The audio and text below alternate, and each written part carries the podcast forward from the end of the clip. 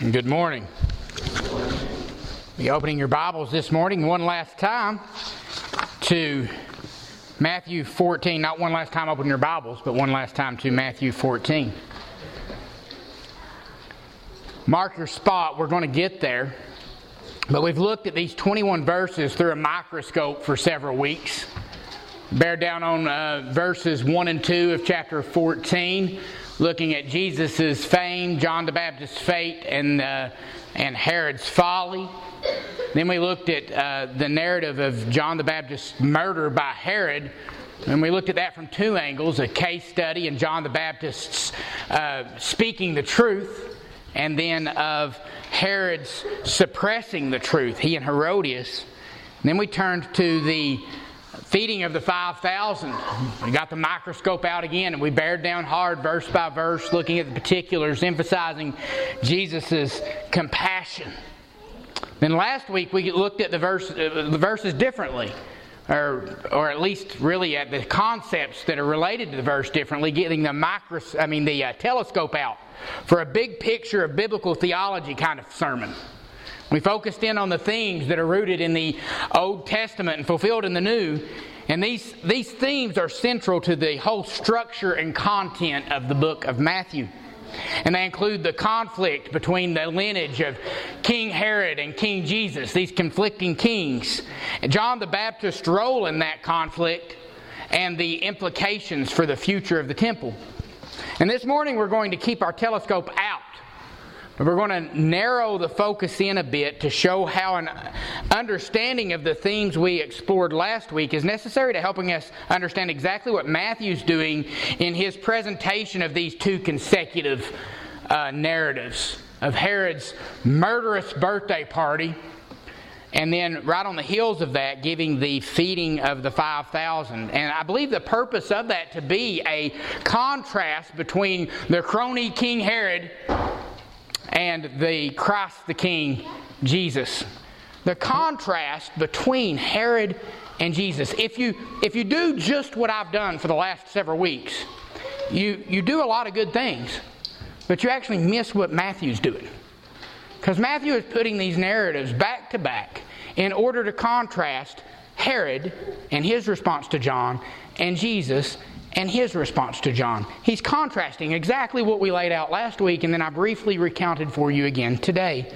The information that Matthew gives prior to Herod's birthday narrative and the feeding of the 5,000 demands that we consider this book-wide contrast between Jesus and the Herodian kings and its relationship to John the Baptist. Look at Matthew 14, 1 through 5. That's before we get to the narrative of John the Baptist's murder by Herod, but it gives you the background. At that time, Herod the Tetrarch heard the news about Jesus, and he said to his servants, "This is John the Baptist who is risen from the dead, and that's why the miraculous powers are at work in him."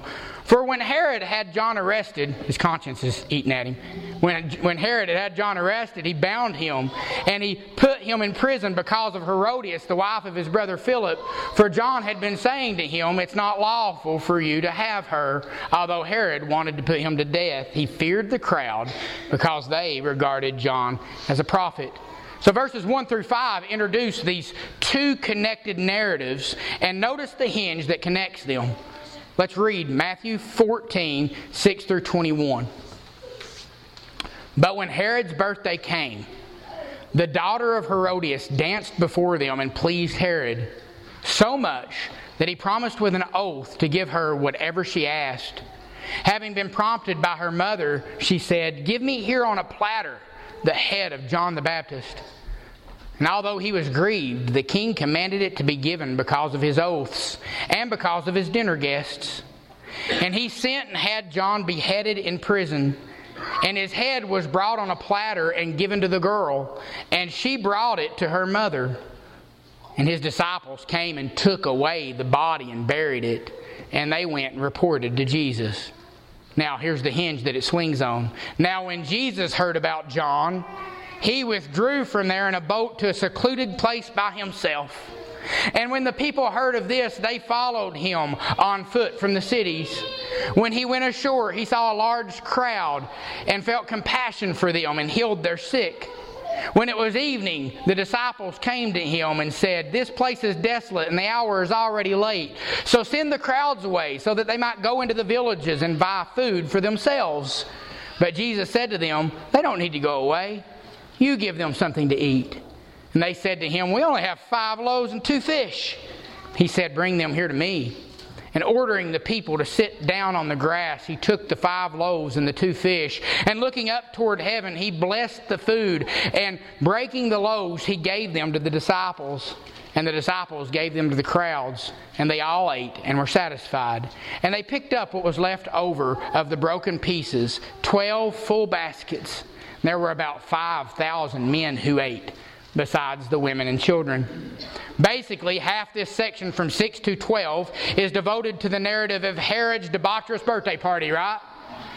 And then the other half, 13 through 21, is devoted to the feeding of the 5,000 with the news of John the Baptist's death being the hinge that connects the two. It's introduced with the arrest of John the Baptist and the reason for that arrest. Then the narrative of the birthday party and the murder of John the Baptist is the narrative. Then the hinge that connects the next narrative, which is Jesus responding to that to go to a secluded place and feeding the 5,000s.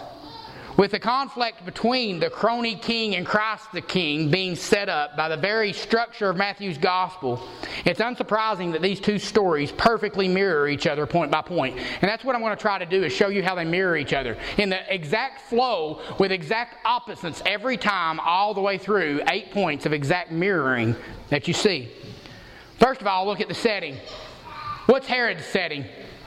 Well, verse 6. When Herod's birthday came, birthday here speaks of a birthday feast, a big party. Roman birthday parties were marked by gluttony, excessive drinking, erotic dancing, and sexual indulgence. It was an awful, godless sort of party. Herod's conscience must be on life support, all but ruined, because he's arrested a man for a crime. Here's the crime, of warning him to repent of his sin. John didn't do anything wrong.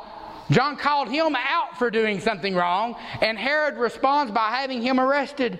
And Herod knew that John was a righteous and holy man. Mark 6:20 tells us that Herod was afraid of John, knowing that he was a righteous and holy man, and that he kept him safe. And when he heard him, he was very perplexed, and he used to enjoy listening to him. He respected John the Baptist, but he's got John the Baptist arrested and in prison, has had him there for a year, but his conscience isn't very pricked about it, because he put all of that out of his mind and had a big party.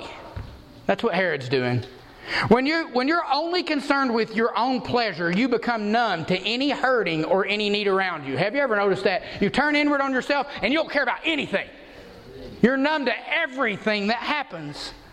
Or even any sin within you. You don't care about your own sin anymore, because you're on this quest for your own pleasure. And that's all that matters. It's the only thing that can get any attention from you. That's Herod. But Jesus is the exact opposite. Look at how this settings mirror themselves. In verse 6, you get the setting of the hedonistic party, Herod's hedonistic party. But Jesus is in healing solitude. Look at verse 13. Jesus heard about John, and he withdrew from there in a boat to a secluded place by himself. Herod's at a big party. Jesus is in a secluded place by himself. Jesus hears of John the Baptist's death, and his response is to retreat to a secluded place to process everything that happened, to pray and to grieve. Far from burying the reality of the brokenness of the world and partying on, while Herod is pursuing empty, endless pleasure, Jesus is concerned with the brokenness in the world in an appropriate and responsible way. When you're doing well, you're numb to everything. When you're doing poorly, you're numb to everything. When you're doing well, you'll feel the brokenness around you. You'll have a burden, won't you? Jesus was a man of sorrow and acquainted with grief. He couldn't just turn his eyes to the suffering around him and concentrate on his own hedonistic pleasure. No, that's not the kind of king Jesus was. And it's even set up in this setting. But the contrast doesn't end with their opposite settings. In both narratives, a new character or characters are added to the plot that further demonstrate the character of each king. Well, who are the additional characters added? Well, in Herod's story, it's a seductive temptress. In verse 6, the daughter of Herodias danced before them, At Herod's debaucherous birthday party, self-centered Herod, drunk on pleasure, is confronted with what? With more pleasure. A little girl, and this is how sick it gets. She's between 12 and 14 years old, is provocatively dancing in front of King Herod, in front of his lords, his military commanders, and the leading men of Galilee. It tells us that in Mark 6:21, the parallel passage. When you put yourself in sinful settings, don't be surprised when wicked things escalate. You go and you think, oh, we're just having some good, clean fun. And the good, clean fun gets a little dirtier. And then the good, clean fun gets a little dirtier still. And you don't care because you're numb to anything that's broken or wrong around you or even the sin within you because you only care about your own pleasure. That's King Herod. It's exactly who he is. But Jesus encounters something different in his secluded place. He doesn't get a seductive temperist. He gets suffering crowds. The people that are interested, that are inserted into his narrative, when the people heard this, they followed Jesus on foot from the cities. In verse 14, when he went ashore, he saw a large crowd. Again, a direct contrast. Jesus is not confronted with something to heighten his pleasure, but of a large crowd that has innumerable needs. And he's alert to those needs. He still feels it. He cares about others. Because he's not a wicked crony king consumed with his own pleasure. He's a compassionate king who cares about the people that God has entrusted to his care. Herod sees someone who can add to his pleasure. Jesus sees someone who has great needs. And then we see the third contrast in our stories, a contrast of their feelings. Look at 6b also. The daughter of Herod danced before them, and what was Herod's response? It pleased Herod. The word here for pleased is to satisfy, to flatter, or even to excite. The word's often used as a euphemism for sexually aroused. Her glamorous looks and exotic movements pleased Herod to such an extent that he lost all sense of propriety and dignity if he ever had any. And make no mistake, there is pleasure in sin for a season. It has an expiration date though, doesn't it?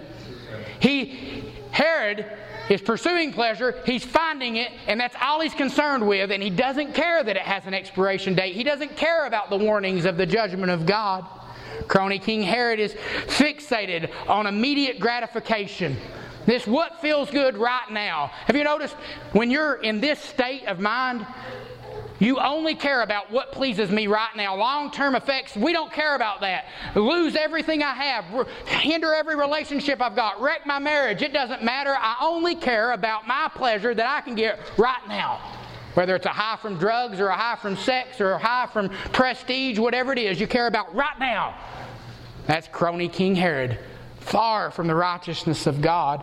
Far from being able to save his people from their sins. But as just the opposite, we see the feelings in the same order, the feelings of King Jesus in verse 14. When Jesus went ashore, he saw a large crowd and he felt compassion for them. The pleasure of Herod contrasted with the compassion of Jesus. Just like the debaucherous pleasure of Herod, this word for compassion is also an intense word.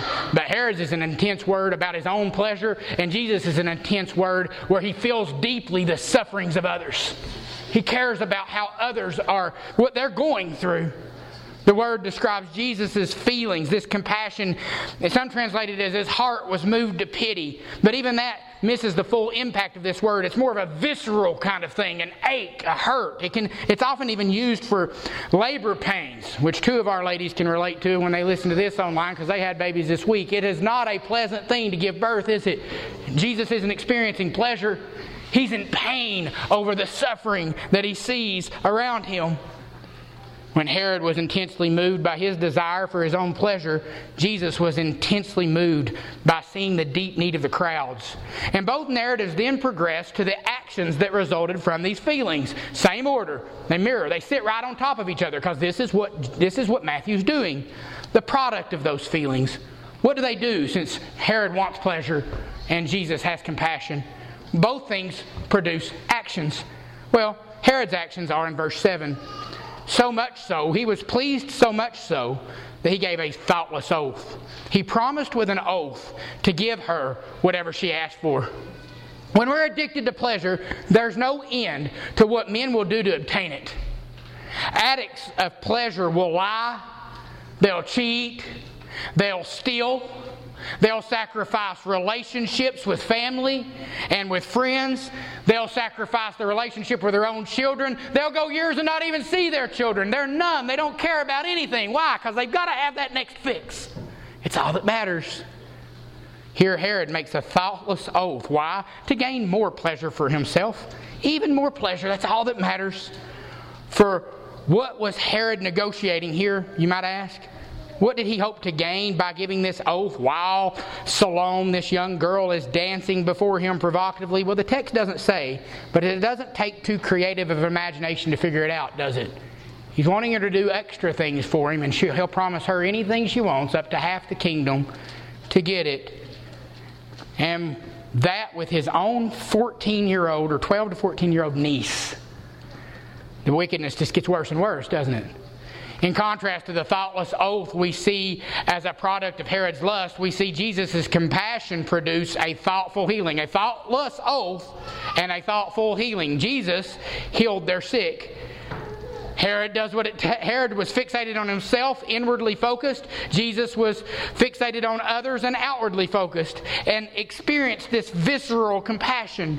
Remember, the word for compassion is related to labor pains, right? I pointed that out. Labor pains don't just happen and go away. They lead to something. The compassionate feelings, the bowels of mercy, gave birth to compassionate actions. Jesus loved his neighbor. And he didn't just love them by, oh, I just love you so much. By loved, he actually filled the needs that he saw around him. The church should be seeing needs. The people of God should be seeing needs, moved to compassion, and because of that, serving and loving their neighbor. That's fulfillment of the law. Romans 13:8. Owe no man anything except to love one another, for he who loves his neighbor has fulfilled the law. And now both narratives progress to a third party giving a command. You get a temptation. Here's Herod's temptation in verse 8. Having been prompted by her mother, she said, "Give me here on a platter the head of John the Baptist."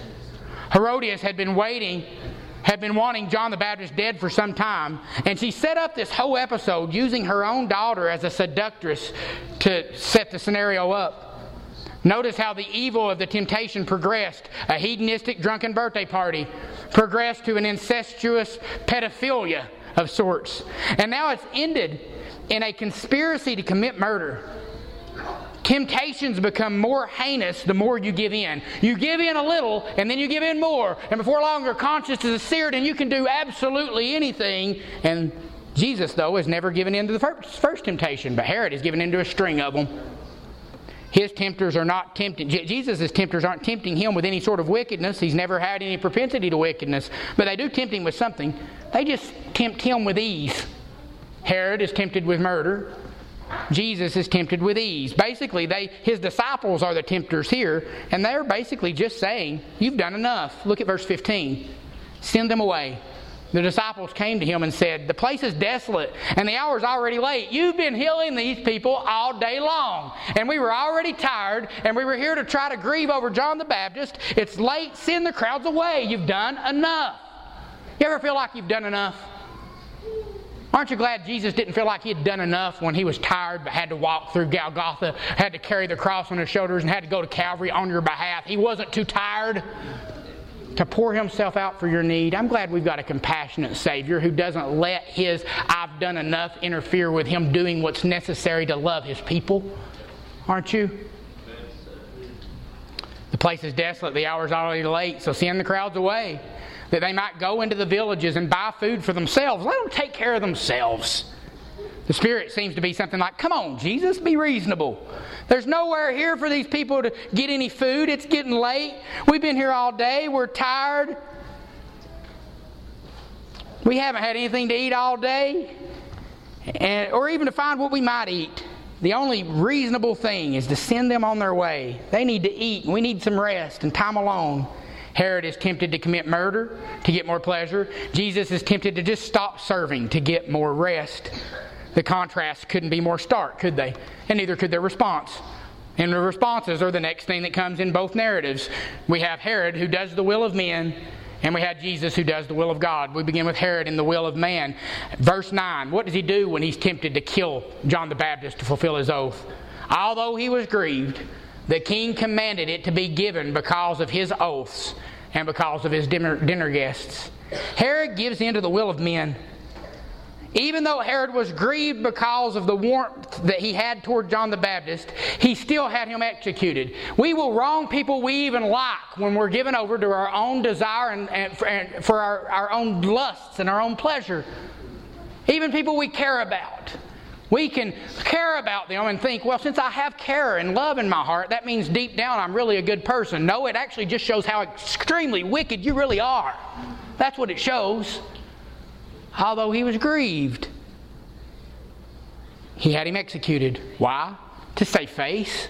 He had given an oath. He cared more about saving face with his dinner guests than he did about the very life of the righteous man John the Baptist or the judgment of God that he had been warned of. He didn't care about any of that anymore.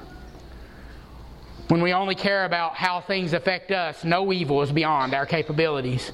But Jesus didn't care about the pressure he was getting from his exhausted disciples. He didn't care if they were leaning on him. John the Baptist didn't want to be leaned on or looked down on or thought bad of by men. The fear of man is an enemy of the fear of God. If you've got one, you can't really have the other, can you? If you've got true fear of God, you're not really going to care what any man says or does to you. And if you've got fear of man, you won't care what God does. They're opposites. Jesus, he cared about the will of God. But Jesus, they wanted him to send them away. Verse 16, but Jesus said to them, but he does the opposite. Herod did the same. Jesus does the opposite. But Jesus said to them, they don't need to go away. You give them something to eat. Instead of obeying the command of the disciples to send them away, Jesus gave a command of his own. Jesus turns their attention away from the hopelessness of the situation and their easy solution of sending the crowds away to get food for themselves. And he invites them to think about how they can help. And all these enormous contrasts lead to a vastly different climax to the story. We get to this climax, these climaxes. That's the next thing that both stories go to. Herod's climax is a wicked woman's vengeance. Look at verse 10.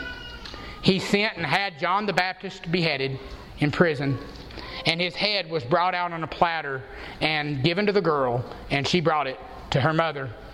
Although Herod knew John was righteous and holy, although he used to enjoy listening to him, he would literally sacrifice John the Baptist on the altar of his own pleasure to maintain his reputation and keep good graces with his wife, or his so-called wife. What a grotesque display. And unwittingly, he was murdering the forerunner of the promised Messiah, the one that would make straight the path for the promised king who would be able to sit on the throne forever. He was disqualifying himself from being that king 100% and completely and obviously by killing the forerunner of Christ, by killing John the Baptist. And immediately we contrast the climax of the story of John the Baptist's death or Herod's murderous dinner party with the climax of the feeding of the 5,000, a needy people's provision. In an act of self-service, Herod heeds Salome's order to give the head of John on a platter, but Jesus gives an order of his own so that he can serve the people. He orders them, verse 19, to sit down in the grass, and he took the 5 loaves and the 2 fish, and he looks up to heaven, and he blessed the food, and he broke the loaves, and he gave them to his disciples, and the disciples gave them to the crowds, and they all ate and were satisfied. When you love, man, you can do a lot. God blesses our efforts when we pour out ourselves in love. He absolutely does. Jesus shows us the way. And then we get lastly to this last contrast of these two kings, the crony king and Christ the king. And that's the resolution of the story. The useless body of an innocent man, verse 12. His disciples, John's disciples, came and took away the body, the headless body of John the Baptist and buried it. And they went and reported to Jesus. And what's the resolution of Jesus' story? How does it all resolve after everybody's fed? The useful scraps of life-sustaining miracle are collected. Look at verse 20. They, Jesus' disciples, pick up what was left over, the broken pieces, 12 baskets full. It fed everybody, and there was 12 baskets left over. And there were about 5,000 men who ate, besides the women and children. At this point, the contrast becomes more intense between Herod, the taker of life, and Jesus, the giver of life. Each from the center of his being, out of who they are. Herod has this impulse toward pleasure, and it ends in him killing because he's consumed with his own pleasure. Jesus has this impulse toward compassion, and it ends in him feeding the multitudes and giving life out of who they are at their being. While Herod cuts off the head of John the Baptist, Jesus' insides go out to a needy multitude around him. Herod's story begins with a birthday feast and ends with the death of John the Baptist, right? It starts with a birthday feast, ends with the death of John the Baptist. Jesus' story begins with the report of the death of John the Baptist and then ends in a feast. Notice, one, you start feasting and you end in death. The other, you start with death and you end in feasting. One of them is the way of delayed gratification. I'm going to walk the righteous path and it will end in glory. The other is I'm going to grab glory for myself and it will end in death. Does that remind you of anything? That takes you back to the Garden of Eden, doesn't it? I got to have this fruit and I want it, and I want it right now. Well, God says you can't, it doesn't matter, I'll take it. And the whole world is thrust into death. But I believe there's something greater being foreshadowed here. Something even more miraculous, something more permanent, even eternally life-giving. Herod's dealings with John ended in the useless body of an innocent man being buried. But Jesus' interaction with John still isn't complete. He's dead, but Jesus ain't done. Jesus has to finish what he committed to when he was baptized. Remember, he had to fulfill all righteousness.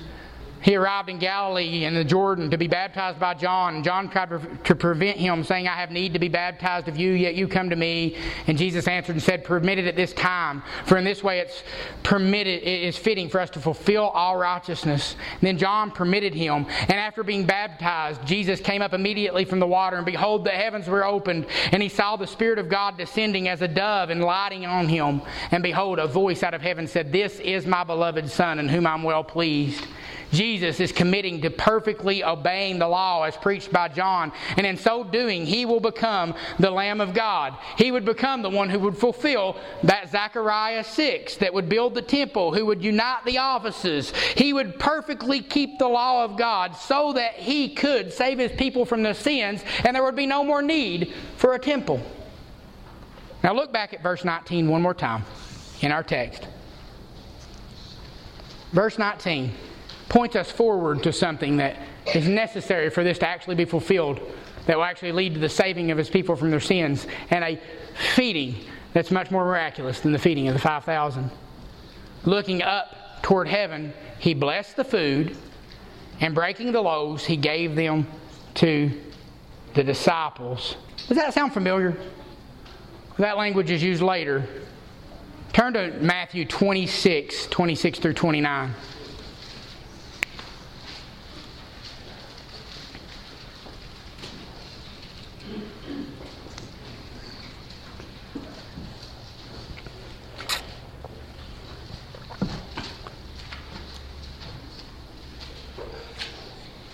While they were eating, Jesus took some bread, and after blessing it, he broke it, and he gave it to his disciples. And he said, Take and eat, this is my body. And when he had taken a cup and given thanks, he gave it to them, saying, Drink from it, all of you. This is my blood of the covenant, which is poured out for many for the forgiveness of sins. But I say to you, I will not drink from the fruit of the vine anymore from this day forward, until I drink it new with you in my Father's kingdom, to establish this kingdom of priests and this holy nation. In order to save his people from their sins, he had to perfectly keep the law in this act of giving his life up on the cross, becoming the true bread out of heaven and the true drink. Now let's flip forward to see where Jesus' body is broken and his blood is shed. And we're going to see this whole contrast between Herod and Jesus play out again. Look at Matthew 27, 37. Here's the crucifixion narrative. You can almost just guess what's going to come. Matthew 27, 37. When they nailed Jesus to the cross, above his head they put up a charge against him which read, This is Jesus, the King of the Jews. There you've got the King. I wouldn't be surprised if the next thing it mentions is the temple. Look at verse 27, 39 through 40. And those who were passing by were hurling abuse at him, wagging their heads and saying, "You who are going to destroy the temple and rebuild it in 3 days, save yourself. If you're the Son of God, come down from the cross." And then there's going to be a temptation to save himself so he can save face. In verse 27 through 41 through 42, Herod killed John the Baptist to save face. Maybe Jesus will save himself to save face. In the same way, the chief priests also, along with the scribes and elders, were mocking him and saying, "He saved others, himself he cannot save. He's the King of Israel. Let him come down now from the cross, and we'll believe him." I wouldn't be surprised if the next thing it mentions in this text is John the Baptist. Look at 27, 45 through 49. "Now from the 6th hour, darkness fell upon the land until the 9th hour. And about the 9th hour, Jesus cried out with a loud voice, saying, 'Eli, Eli, lama sabachthani,' which is, 'My God, why have you forsaken me?' And some of those who were standing there when they heard it began saying, 'This man is calling for Elijah.' And immediately one of them ran and taking a sponge, filled it with sour vinegar and put it on a reed, and they gave him a drink. But the rest said, 'Let us see whether Elijah will come and save him.' No, Elijah's the one that he baptized him. It was the Elijah who was to come that pointed him to the necessary death on the cross that would have to happen as the ultimate act of compassion to save his people from their sins." Look at the next thing he has in this keeping of the law. Verse 50. Jesus cried out again with a loud voice, and he yielded up his spirit. Jesus' love fulfilled the law. His compassion had no end. What is the great commandment of the law? To love the Lord your God with your heart, mind, soul, and strength, and to love your neighbor as yourself. That Jesus, in his love of neighbor, gave up his life, fulfilling the law perfectly, that he had been immersed in John the Baptist's perfect teaching and preaching of compassion. Jesus walked those straight paths all the way to the point of death, even death on a cross, and therefore God highly exalted him and gave him a name that is above every name, that in the name of Jesus every knee should bow and every tongue should confess that Jesus Christ is Lord, to the glory of God the Father. Jesus made himself the King, not Herod, the true King, the promised Messiah, through the death on the cross by fulfilling everything. And what's the outcome? Look at verse 51.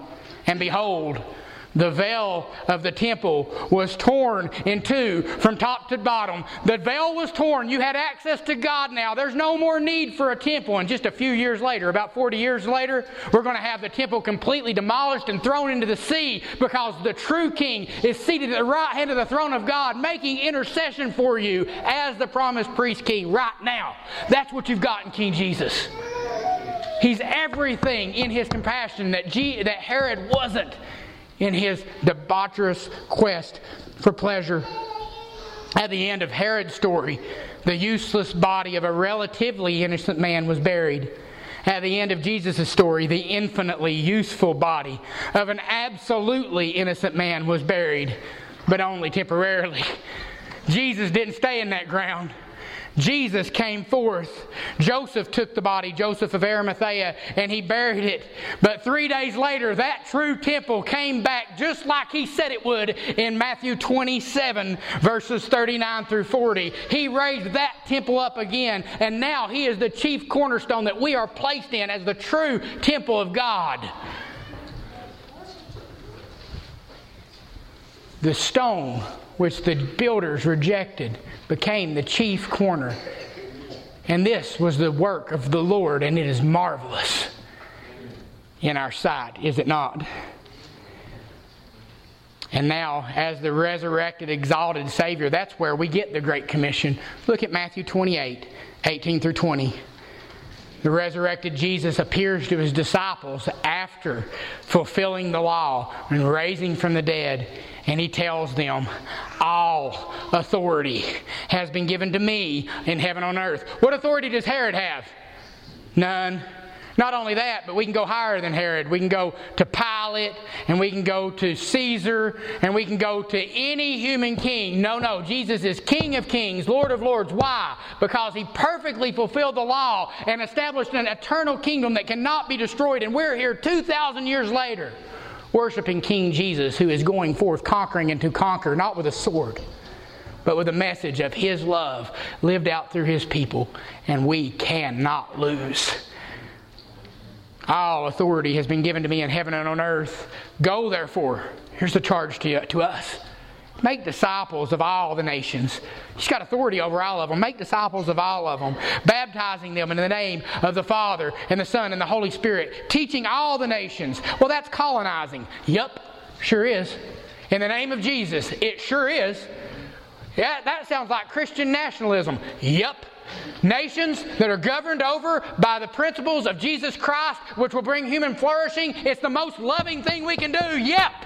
Make disciples of the nations. Herod's abolished. He's under the feet of King Jesus. And we go with all the authority of heaven. And we disciple everybody. And we can't lose. We've forgotten that message. We're waiting to be plowed over when the Bible tells me that we're the plow. And he that puts his hands to the plow and looks back isn't even fit for the kingdom of heaven. Keep plowing, guys. You can't lose. You have the Holy Spirit of the living God living within you and all the authority of heaven behind you. King Jesus has established a kingdom, and it will spread. It will grow like mustard seed. The birds of the air will rest in its branches and hide in its shade. It'll spread like leaven through a whole lump until the whole lump of dough is leavened. Maximum impact over the whole world. Jesus did that because He was everything Herod wasn't and everything no other king before or after has been. Worship this resurrected King and be used by Him in the building of His kingdom. Kind and gracious Heavenly Father, Lord, we thank You so much for this contrast You lay out for us. I pray that we will be emboldened by it, that we will be comforted by the fact that we're forgiven of our sins, but also that we'll be emboldened by the fact that the Holy Spirit of the living God lives within us, and greater things than He did we will do because He sent the Holy Spirit to us.